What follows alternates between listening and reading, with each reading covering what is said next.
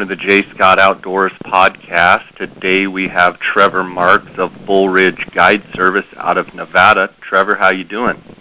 I'm doing good, Jay. How are you doing today? Good. It looks like you guys have had a great season over in Nevada. Um, how's your elk season gone? Oh, it's gone really good so far. Ended up, you know, taking a few of the better bulls that we've heard of so far. Two with the archery and one with the governor's tag. That's great. So let's let's start kind of from the beginning. Um, a lot of the Southwest has experienced um, widespread drought, and um, I've talked to guys from Arizona, Utah, New Mexico, uh, Colorado, across the board, and, and had droughty conditions. How was Nevada uh, going into the antler growing season? Um, what did you notice with antler growth? Any differences up or down or the same as normal? Oh, it's typically dry here in Nevada anyway. You know, our bulls, I'd say, you know, kind of adapted to the drier conditions. We really haven't seen anything too drastic in the elk, although our deer seem to have been taking, you know, a hit, but the elk they've been pretty good and even the bull we ended up killing the biggest one so far, the governor's bull, he's he put on a little actually from last year. You've um, been able to take you and, and your family have been able to take a bunch of governor's tag bulls. Um, talk a little bit about this year's governor's tag bull and and you know was it a bull that you'd been really watching and and you know how how it all went down and talk a little bit about the story about that. All right, actually Brock and Alan you know, his, they're really good friends, and Brock went to the auction for Alan. They were bidding on it, and it was getting up there, and they almost backed out, but Brock encouraged him to go a little more and ended up getting it. So now that we had that secure, we had, you know, four or five bulls we had in mind that would be that caliber of what we wanted to hunt with that tag, and this was definitely one of them.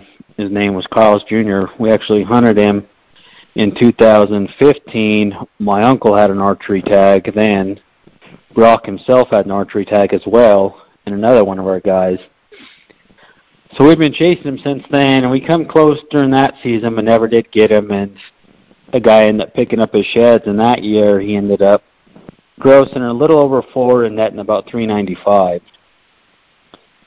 And then the next year, we turned him up again, and he was really good that year. Um, he just seemed a lot more even, and beams were even. You know, he's well over four. And our guy Jake, archery hunting, come close a couple times, but still just never could get it done. And then last year, same thing, just a smart bull. You know, he usually had a good number of cows and tough to get in close with the bow. And just never, never happened in the archery season. So this year, when Alan got the tag, you know, Brock had told him, you know, this is the bull we want to kill. Obviously, we'll look at some of the other ones, and if one's bigger, you know, for sure we'll shoot them. But this is the one we had set out to get. So when we finally did, it ended up was the icing on the cake. Talk a little bit about, um, you know, watching them through the summer. Um, were you able to, you know, get trail camera pictures? Were you able to, you know, monitor him, or did he disappear? Or you know when did he show up? Like what's the story as far as um, you know how much how much you know mental anguish, so to speak, was there? You know, deciding whether you were going to find him or you know did you keep pretty good tabs on him? No, there was a lot of mental games going on with this bull. He just would disappear from us. We'd never see him in the summer or in the winter range. Only time we'd have him turn up was in the archery season. So, you know, them couple of years when we knew he was big and trying to figure out where he went to shed, just we were lost. You know, from he actually moved from one rut range to the next year. He moved probably over 20 miles and just rutted in a completely different area. You know, when we first seen him over there, and we're like, this bull's a huge bull, and after getting video and comparing the two, we're like, shoot, that's him. I can't believe he moved that far. So he definitely kept us, you know, wondering what he was doing. But right before that season opened, you know, Brock had found him, and we knew he had ended up pretty good. So that was you know, our number one bull on the list. One of our other ones, he grew a little bit, but not too much. So he was right around that 400 inch mark gross. You know, we had been pretty fortunate at taking 400 net bulls with that tag. So that's our goal when we have that type of tag is to kill a 400 net bull. What did Alan's bull end up going? Um, we'll say after the 60 days, you know, some stuff went on before with yeah. some scoring deals, but it it'll definitely it's one of the biggest typicals killed in Nevada ever. And what's his configuration? So, just a giant six point. He was a six seven last year, typical six seven, but he lost that just big, heavy six point now. So his typical score will be, and he's fairly um, symmetrical as well. You know, a little bit, mainly one beam. One beam's over 60, and then the other one's, you know, mid mid 50s, mid to upper 50s. So that's about his biggest deduction on him. What? So you killed two other archery bulls, and then I assume do you have some late hunts coming up, or are there are there some early season firearms? Um, I'm not familiar with what the you know what tags you guys have left, or or so talk a little bit about those archery bulls and then the, the next tags that you also have. The archery hunt, it uh, starts August 25th till September 16th. So we just finished, you know, about a week and a half ago, and ended up killing six archery bulls. The two biggest are right there, grossing around that 400 inch mark. And Brock had Bruce, one of the other hunters, and found that bull and they actually hunted him last year. Brock did with a guy, and the guy just wasn't quite patient enough, sitting there and got antsy after another bull bugling and ended up killing that one when the other one was in the area. But he put on quite a few inches. He actually grew probably I don't know 15, 20 inches, and they got that one killed. So then it was the last day of the archery season. Brock was looking around again. He'd done really good. Brock put in a lot of time this year looking for Alan, and turned up quite a few big bulls, and this was one of the ones he found in the summer. So when he turned them up hardhorn, you know, last day of the archery season, we had one of our other guys, Matt, that was hunting. So they went down there and just same thing. That bull was rutting pretty good. Goes up into the hills the last evening, and we're sitting there waiting. I got down there with them in the midday we went and helped out another friend, Jed and I. So after we killed her a bull, we ran down there. And anyway, we sat up there all evening listening, and finally, about 30 minutes before light or dark, that bull bugled. So we kind of knew where he was, and he was the only one up in there. And luckily, snuck up in there and got an arrow in him and put him down. But just another giant bull that in since last year, same thing. He grew, I'd say that 15, 20 inches. So a lot of our bulls did grow still pretty good for as dry as it was. Did you guys get quite a bit of moisture um, in the summer months? Uh, I know a lot of the other states, you know, was really dry through the winter and the spring, and then you know late monsoon got a got a bunch of monsoon rain. Um, how was your winter moisture and spring and and then into the summer moisture? The winter moisture, like I said, you know, it was pretty dry. It wasn't that good, but luckily a lot of our bulls summer up real high, so a lot of them north faces still got you know a lot of good grass and moisture in them. And then really we didn't get too much other moisture till about June, July. You know, and most of them were finishing off during that time, so not a lot in that mid mid growing season, but they summered or wintered really good and didn't have a hard winter. So to me, we've kind of seen that that has a lot more to do with antler growth is how hard they winter versus you know having a lot of moisture from a heavy winter. So in other words, if they if they're not stressed in the winter, you see a good antler season usually um, that when they grow their next set. But if you see a real harsh winter, you see it reflect in the the antlers? Yeah, you know, for sure from what what we've seen. You know, more often than not that if it's a heavy winter that we've seen them dive fairly hard off of that. Do you see your big bulls? I mean, from year to year, do they vary as much as say Arizona or Utah or New Mexico? Meaning, you know, sometimes they can get those seven, eight-year-old bulls that are, you know, pushing 400, and then all of a sudden a bad year, and they could go to 360, and then back to another good year, and they could be, you know, back to close to 400. Do you see that? You know, because I know you pick up a lot of sheds as well. Do you see that big drastic change, or do you, in Nevada is that not really the case? Um, not really. You know, we have seen them. Like you said, they're really the only ones that we've, you know, watched from year to year and drop off really hard was the bull we called Squiggly that in 92 he was about 415 my uncle's got that set and then the next year was a super hard winter and he went down to about 385 and then the next year he jumped back up to about that 415 so that's where we've seen you know ones with a hard winter really take them down another bull we had that actually that was one of the archer bulls we killed last year that Nick killed Brock was hunting him in the 2015, and I got that set. He's busted up a little bit, but intact. He was about 415 to 418. And then the next year, and it wasn't a bad winter at all. And where he wintered, it was low, you know, really dry for the most part. But he dropped back down to about 390. And then next year, when Nick killed him again, he jumped up to about 405.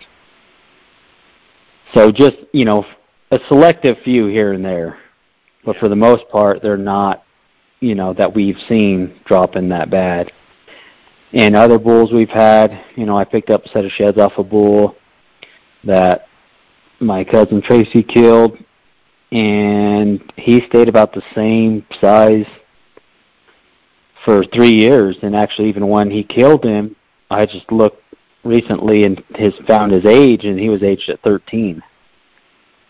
I was just so going to ask you, um, there in Nevada, do you guys send off and get those a lot of your bulls aged? And if so, what age, you know, are most of these big bulls? You know, these 400 inch bulls. What what age are most of them? They used to require a tooth to be sent in. Nevada did. They hadn't done it the last one or two years.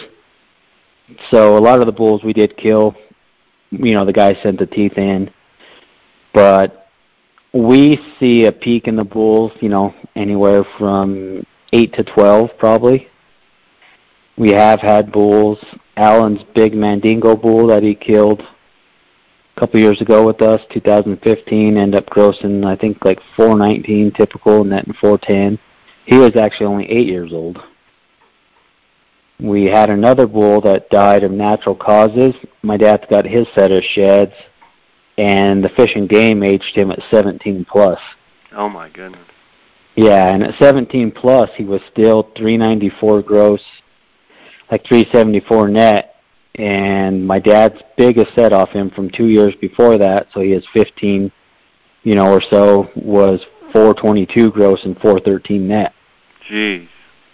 Yeah, so still at 15, you know, he was still, you know, that big.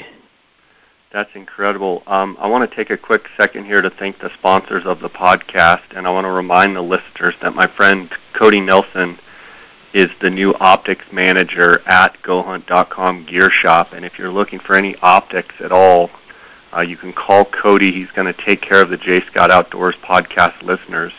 You can call him directly at 702-847-8747, extension 2, or you can email him directly at optics that's O-P-T-I-C-S at gohunt.com. I want to thank them for their sponsorship.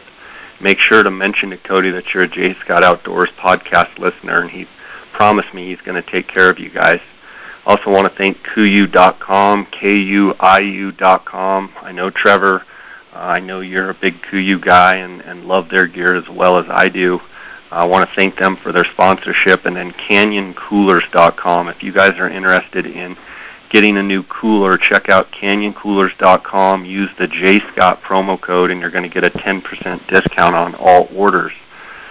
Trevor, you talk about um, those age of those bulls. Um, I'm over here in Colorado on the Ot Six Ranch, and a friend of mine purchased this ranch last September and been monitoring and checking out bulls, videoing them at you know morning and evening, and running trail cameras. And um, was curious your thoughts on deformed pedicle bulls. Um, we have one bull that we nicknamed Loppy that uh, they've the, before the um, before I got here, they have pictures of Loppy in 2013, and um, he looked to be about the same frame size, and his his um, right side is deformed pedicle kind of grows out. But he's still you know a big frame type of bull. Um, this year he seems to be 30 inches smaller. In your mind, are deformed pedicles? Well, first, do you have much experience with them, and then second, um, do you think that that's something that's genetic, or do you think that that's something that they've damaged their pedicle, and then every year they're going to grow a set that's going to be deformed like that?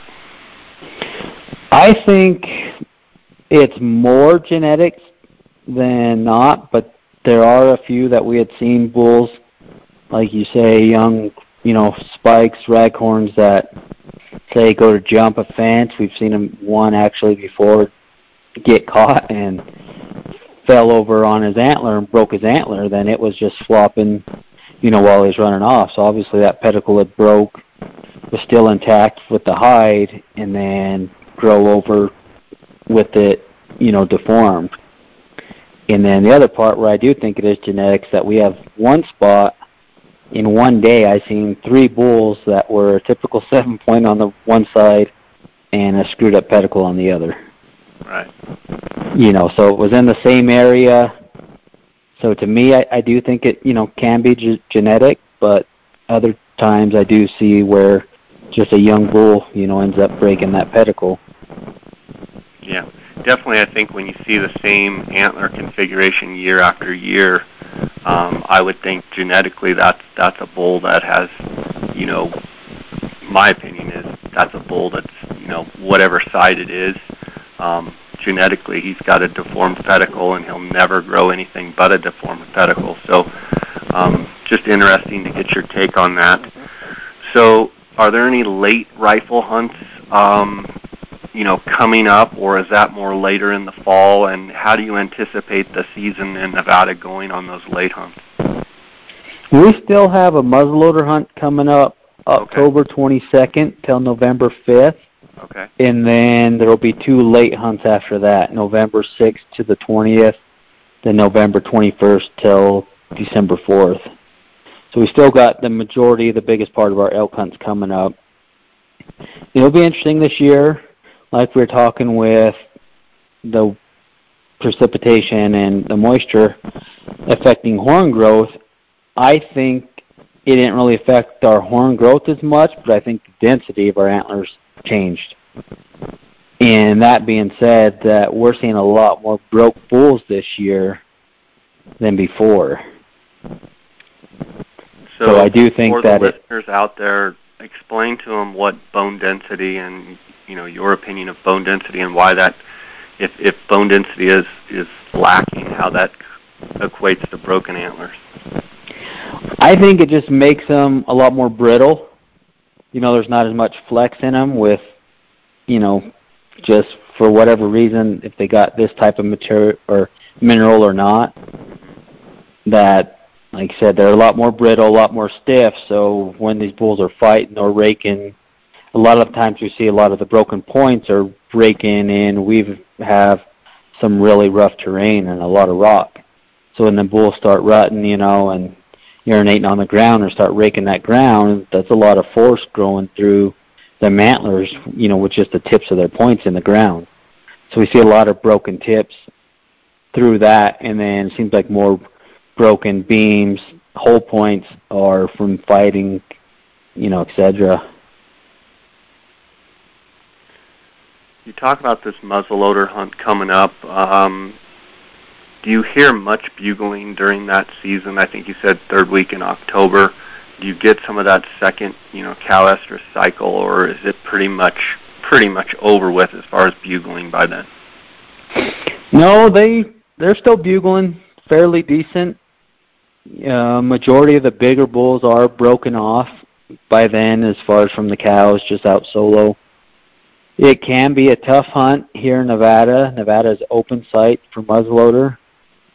No sing, you know, no single power or anything. It's just iron sights or TruGlo sights, you know, any of that. But it is open sight, so it does make it tough when they're done rutting because then they go back up into their winter range, which is a lot of cross canyon stuff, a lot of rock slides, thick area. So that muzzleloader hunt getting into that 150 yards gets pretty tough.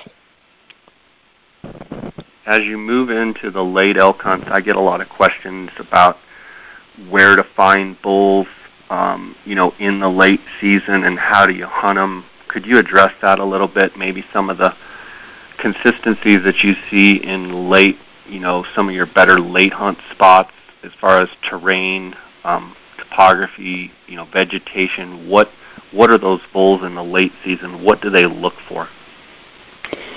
Well, from you know my experience, that definitely I've found that you know early morning, late glassing, that you're going to find them in the openings. You know, in the openings, elk eat a lot of grass. It's probably one of their you know biggest foods that they eat. That there's not a whole lot of that that grows in them thick trees. There is some, but you'll definitely find them out in the openings, you know, real early. And then obviously they're going to go in them thicker trees and bed on some north sides if they got it, or just even the thickest trees they got. Because we've heard that an elk's comfortable at like 20 degrees in November. So when we have them 60, 70 degree days and it's sunny, them elk aren't staying out in the sun very uh, long they're definitely heading to bed pretty quick. So you talk about looking at those openings early on, but then do you focus a lot of your glassing on those? You just look on the mountain and look for the shadiest spot, the thickest spot where they can get the most cover and the most shade? Yeah, definitely that. And then to me, if I'm in a spot where I can be mobile, I like to cover a lot of country you know, we only have, say, roughly about an hour, hour and a half in the mornings to be looking on them open sides. So I'm trying to move to the spots that I know elk generally hang. And then once it starts slowing down, then I'll start hitting them north sides and taking my time in that shady spot trying to pick them out, either bedded or just slowly feeding, looking for cover normally the Nevada late season elk hunts um, seems like you guys, and I say you guys, your guiding outfit as well as others do pretty well as far as killing some pretty good bulls comparing state to state on the late hunts. Um, it doesn't seem like you guys get quite as much breakage as, as other states. Do you have an opinion on that? No, like I said, it, it has been really good, and I think more has to do with like I was saying with our summer routine to where they're eating a lot of high protein, you know, good green grass on the north sides where it's not drying out as fast as like said other states where Arizona being a lot hotter or, you know, less weather, New Mexico, any of that stuff. But just here our genetics are really good. Like I said, our bone density, what we've seen lately have been really good to where they're not breaking up super bad. Usually, you know, you might get a broke point here or there, but and then other than that too is we have quite a few bulls to where we're being a lot more selective, I think, as well. You know, we're not wanting to shoot that bull that's got, you know, if he's got over 15 inches broke, we're definitely not going to want to shoot him. Right. You know, we're typically okay with you know eight to ten inches broke, but once they got more than that, it's just it's tough to do. You know, the animal don't get credit for what he really is. We just we just if we can stay away from it, we try to at all costs. Yeah. Um, looking forward, you know, you've got phenomenal deer and sheep as well, and and you're as well as chasing lions. Um, you've got a lot of you've got a lot of passions, man. Thanks. Yeah, definitely. It comes, like I said, without a cost. Uh, you know. looking forward into those deer hunts, um, how do you anticipate the deer season being this year? You know, compared to other years, um, as far as quality of bucks, size of bucks. Um, you know, is it going to be average, better, or worse than than normal in your opinion? I think it's going to be down this year. Definitely less than average. We spent the first week of the archery hunt in one of these other units. It's typically really good, and in that first week, we've probably seen over 150 bucks, and probably only two, I'd say, were that 180 class. So it was a real disappointment, you know, to say the least. Gotcha. What about your sheep season? Um, I know you're always looking for for rams. How's it looking there? Uh, the Rams are doing really good. You know, um, talking with Colby down south there, they've been hitting it hard, and they've seen a lot of good deserts. We just got back with my cousin there. He killed that California bighorn up north of Ely here, and we've seen a lot of really good rams in that hunt too. And we found this one and luckily got it done. Good. Um, Trevor, I really appreciate you spending time with us today. I want to give you a chance to let the listeners know how they can best find out more about you, how they can follow, etc. And I'll try and also link those up in the show notes. Um, so would you do that for me? Yeah, you can follow us on Facebook at uh, Bull Ridge Guide Service. We have a page on there, and also on Instagram at Bull Ridge Guide Service. And probably the easiest is to go to their either page or our website at www.bull-ridge.com, and it's got our contact info on there, along with some recent pictures of the hunts, and stay up to date. Give us a call if you're interested in applying for Nevada. Sounds awesome, man. Well, congratulations on your success so far this year with the big elk um, that you guys have killed, several of the big big bulls you guys have killed, and look forward to see how you guys do in the late season. And always enjoy following along on your Instagram page, and really just appreciate you spending time with us here. Of course, and thank you too, Jay, and good luck to your hunts as well this year. All right, buddy. Well, God bless. Take care, okay? All right, you too. All right. All right, bye.